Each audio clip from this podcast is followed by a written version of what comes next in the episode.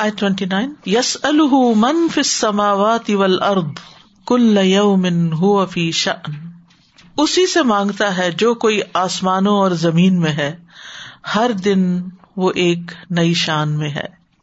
یہاں ایک اور بڑی اہم حقیقت کے بارے میں ہمیں متنوع کیا گیا ہے کہ اللہ سبحان تعالی کے علاوہ کسی بھی دوسری ہستی کو اگر تم اپنا معبود بناتے ہو یا مشکل کشا سمجھتے ہو، یا حاجت روا سمجھتے ہو، خواہ وہ کوئی انسان ہو بزرگان ہو اولیا ہوں امبیا ہوں، فرشتے ہوں، یا کچھ لوگ جیسے چاند سورج کو الہ بنائے ہوئے ہیں، یا کوئی بھی مخلوق ہے، وہ تمہاری ضرورت پوری نہیں کر سکتی کیوں؟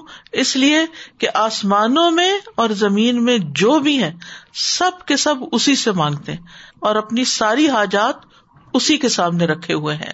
یعنی اسی کے آگے ہاتھ پھیلانے والے ہیں۔ حتیٰ کہ وہ کوئی بھی یہ دعوی نہیں کر سکتا کہ میں اپنی ساری ضروریات خود پوری کر سکتا۔ ہر انسان، چاہے چھوٹا ہو یا بڑا ہو یعنی انتہائی ریسورسفل ہو، تب بھی اس کو اپنا کام چلانے کے لیے دوسروں کی مدد کی ضرورت ہے۔ مثلاً اگر آپ کے پاس سپر ٹیکنالوجی ہو، لیکن اس کے اندر جب گڑبڑ واقع ہوتی ہے تو وہ سب کچھ آپ خود نہیں ٹھیک کر سکتے۔ پھر آپ کو کسی کی ہیلپ چاہیے ہوتی ہے۔ جتنی سہولیات آپ کے پاس ہیں، یہ ساری سہولیات آپ نے خود نہیں فراہم کی۔ یہ کوئی کسی کا کام ہے، کوئی کسی کا۔ مثال کے طور پہ آپ دیکھیں، اس وقت میرے سامنے جو ٹیبل ہے، اس ٹیبل کو لے کے جو کاغذ ہے جو کمپیوٹر ہے، جو یہ باقی تمام چیزیں ہیں جن کو اس وقت میں استعمال کر رہی ہوں، یہ میں نے نہیں بنائی۔ یہ سب کسی اور نے بنائی ہے اور کسی ایک شخص نے بھی نہیں بنائی۔ ہر چیز مختلف جگہوں سے آئی ہے۔ صرف ایک پانی کے یہاں تک پہنچنے میں کتنے لوگوں کی ایفرٹ شامل ہے جو اس گلاس تک پہنچا تو کوئی بھی بندہ دیکھ لیجیے دنیا میں کوئی پیغمبر ہو یا کوئی ولی اللہ ہو یا کوئی بھی جس سے لوگ یہ توقع رکھتے ہیں کہ یہ ہمارے لیے کچھ کریں گے، ان کو تو اپنی ضروریات پوری کرنے کے لیے ان سب چیزوں کے لیے دوسروں کی مدد چاہیے ہوتی ہے۔ تو حقیقت یہ ہے کہ اللہ ہی ہے جس سے سارے زمین والے اور سارے آسمان والے اس سے سوال کرے چیوٹیوں سے لے کے اور بلوں میں رہنے والے سانپوں سے لے کے اور سمندر میں پائی جانے والی مچھلیوں سے لے کے اور پھر انسان اور پھر جن اور فرشتے اور یہ سب کے سب اور حتیٰ کہ نیک سے نیک ترین بزرگ اور اولیا اور امبیا یہ سارے کے سارے اسی کے آگے ہاتھ پھیلائے ہوئے سب اس سے مانگتے ہیں۔ سب اپنی ضروریات میں اسی کے محتاج ہیں۔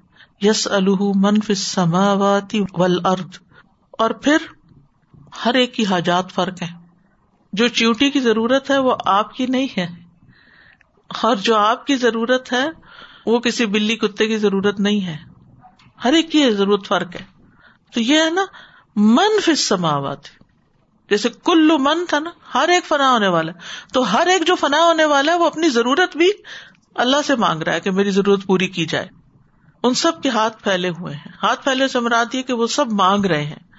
اور پھر ان میں سے کسی کو کوئی بھی جو مشکل پیش آتی ہے، تو وہ اپنی اس مشکل کو دور کرنے کے لیے اللہ کی طرف راغب ہوتا ہے۔ اب ہو سکتا ہے آپ کے ذہن میں سوال یہ جا رہا ہو کہ کچھ لوگ تو اللہ کو مانتے ہی نہیں، تو وہ کہاں سے اللہ سے مانگتے ہیں؟ لیکن آپ دیکھیے، بہت سارے ایسے لوگ، جیسے مکہ میں بھی ایسے لوگ موجود تھے، نبی صلی اللہ علیہ وسلم کے زمانے میں بھی، کہ جو یا تو غیر اللہ سے مانگتے تھے، بتوں وغیرہ سے مانگتے تھے، یا پھر کسی کو بھی نہیں مانتے تھے۔ لیکن جب سمندر میں ہوتے، کشتی ڈوبنے لگتی، تو سب کو بھول کے یعنی جو لوگ اللہ کا انکار بھی کرتے نا، وہ کسی سپریم بینگ کا اقرار ضرور کرتے ہیں۔ دیر از سم تھنگ کوئی ہاتھ ہے اس کے پیچھے۔ کچھ لوگ تو ڈائریکٹ اس سے مانگتے ہیں تو کچھ انڈائریکٹ لیکن ہے سب اسی کے محتاج۔ اصل میں یہ جو سوال کرنا ہے نا، سوال بعض اوقات زبان کال سے ہوتا ہے اور کبھی کبھی زبان حال سے ہوتا ہے۔ محتاجی کی علامت ہے۔ سوال کس کی علامت ہے؟ محتاجی۔ یعنی دوسرے لفظوں میں یہ کہنا مقصود ہے کہ ہم سب اللہ کے محتاج ہیں۔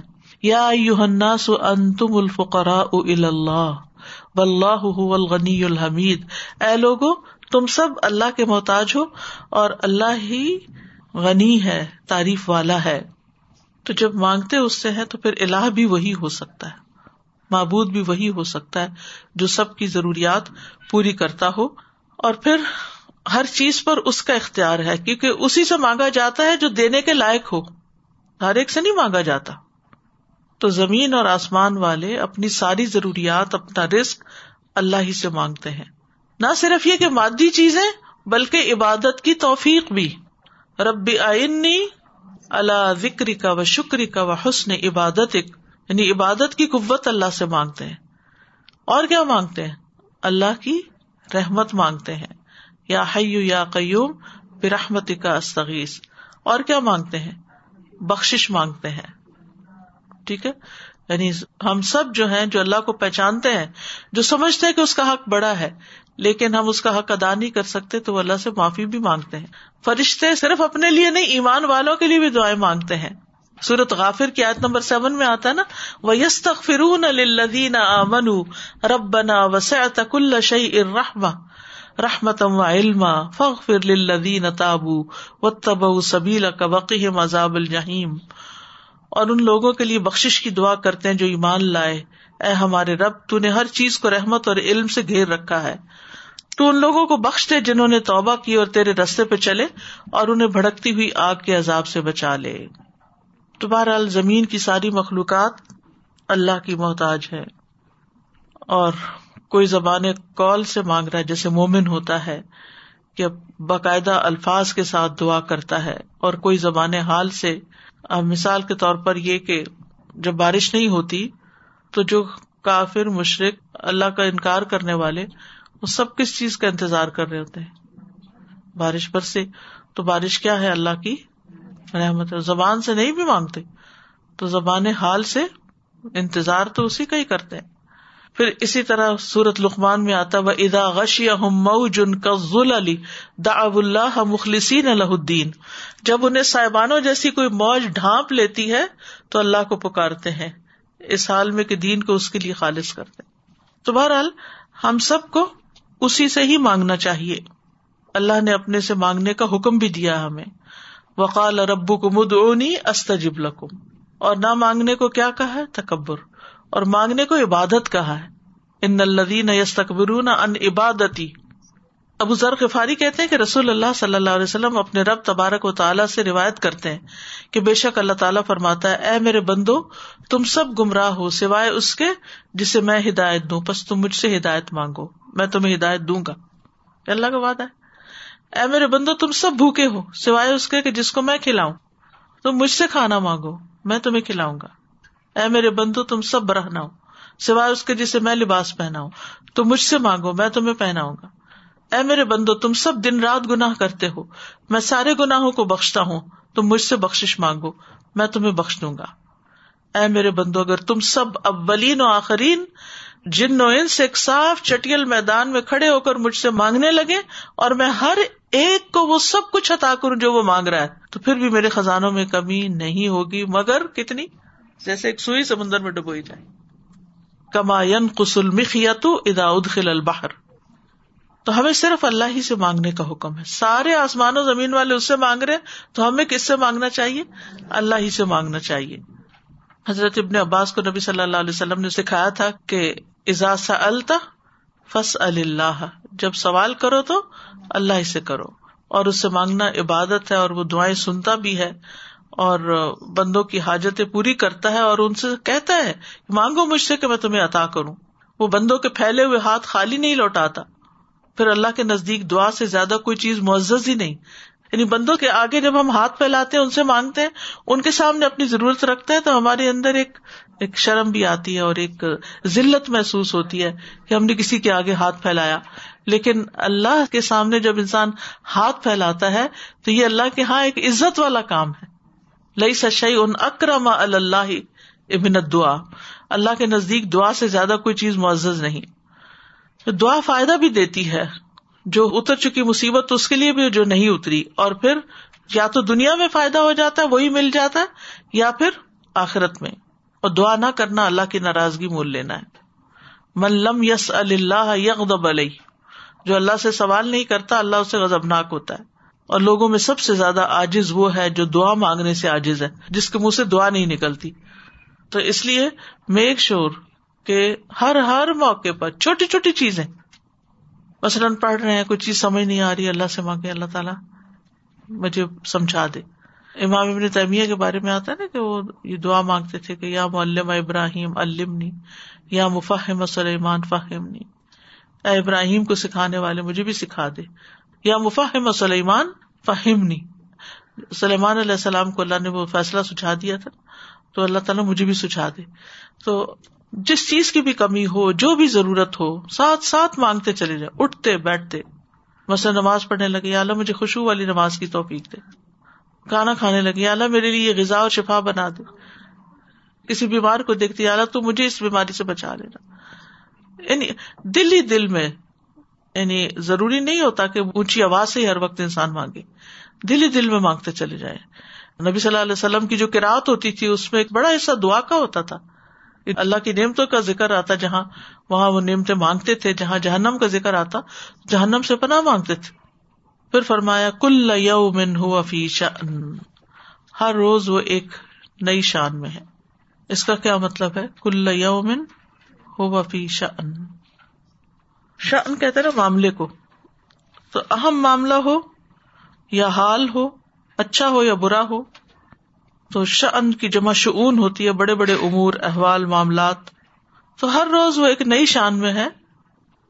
فبی اعلی ربی کو ماتو کا زبان تم اپنے رب کی کون کون سی نعمتوں کو چھٹاؤ گے؟ اے دونوں جنو انس۔ اب یہ جو کل یوم وہ فیشان ہے، اس کے بارے میں دو اقوال ہیں۔ ایک یہ کہ دنیا میں احکام دیتا اور آخرت میں بدلا کل یوم سے مراد ایک دنیا کا دن اور ایک آخرت کا دن، یوم القیام تو دنیا میں احکام اور آخرت میں بدلا یعنی دنیا اور آخرت دونوں کی شان۔ ابن باہر کہتے ہیں، سارے کا سارا زمانہ دو دن ہے۔ ایک دنیا کے ایام کی مدت اور دوسرا دن قیامت کا دن ہے۔ دوسرا مانا ہے، دنیا کے ہر دن کی ایک نئی خبر ہے۔ ہر دن ایک نیا دن ہوتا ہے۔ ہم سب بھی اس کو ایکسپیرئنس کرتے ہیں۔ پھر اسی طرح دنیا میں اللہ سبحان تعالی نے جو ہمیں مختلف امتحانات سے گزارا ہے یا گزارتا ہے، وہ ہمیشہ باقی نہیں رہتے۔ نہ نعمتیں ہمیشہ باقی رہتی ہیں اور نہ آزمائشیں باقی رہتی ہیں۔ اللہ تعالیٰ حالات تبدیل کرتا رہتا ہے۔ معاملات میں اختلاف پیدا ہوتا رہتا ہے۔ سچویشن بدلتی رہتی ہیں۔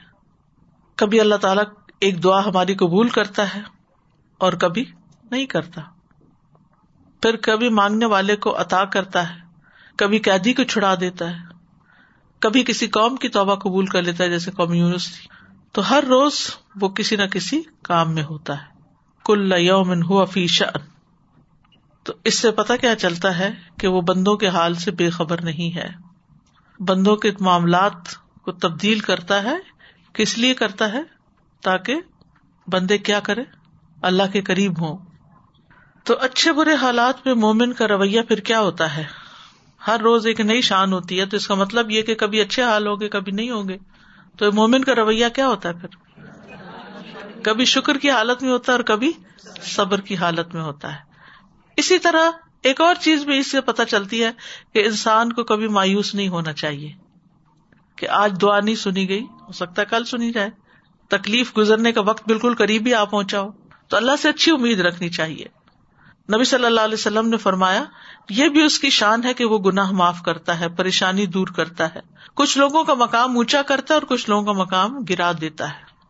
اب آپ دیکھیں کہ کتنے دنوں سے سیٹرڈے کی سنو کی پرڈکشن تھی۔ لیکن اللہ سبحانہ تعالیٰ نے کیسے اس کو بارش میں بدل دیا۔ تو اللہ کی شان ہے نا۔ ہم کچھ بھی سوچتے رہے کچھ بھی کہتے رہے کچھ بھی دیکھتے رہے لیکن اصل اختیار تو اس کے ہاتھ میں فبی اللہ ربی کو ماتو کا زبان اپنے رب کی کون کون سی نعمتوں کو تم دونوں چھٹلاؤ گے؟ اے جنو انس۔ جواب بھی دیا کر۔ لا بشئی امن امی کا ربنا نکذب، ولک الحمد۔ تو ساری نعمتیں اللہ ہی کی طرف سے ہیں۔ ٹھیک ہے نا؟ تو نعمتوں کو اللہ ہی کی طرف منسوخ کرنا چاہیے۔ جو بھی ملا۔ وما بکم من شعی ان فمن اللہ تمہارے پاس جو بھی کوئی نعمت ہے وہ اللہ ہی کی طرف سے ہے۔ ٹھیک ہے؟ کل یوم ہوا فیشا تو بہرحال سارے کمالات اور ساری اچھی صفات اور سب چیزیں اللہ ہی کی ہیں۔ اور اس کے پورے مکمل اختیار کی وجہ سے وہ اس کائنات میں جو اس کا ہے ہر روز کسی کو گرا رہا ہے، کسی کو اٹھا رہا ہے، کسی کو عزت دے رہا ہے، کسی کو ذلت دے رہا ہے۔ ایک ہی وقت میں کوئی پیدا ہو رہا ہے اور کوئی مر کے واپس جا رہا ہے۔ بے شمار چیزیں ہیں جو دنیا میں ہر آن تبدیل ہو رہی ہیں۔ یعنی وہ کہتے نا کہ ایک چیز چینج نہیں ہوتی۔ اور وہ کیا ہے؟ چینج۔ یعنی ہر وقت ہم ایک تبدیلی سے گزر رہے ہوتے ہیں۔ وقت جو ہے مسلسل تبدیل ہو رہا ہے۔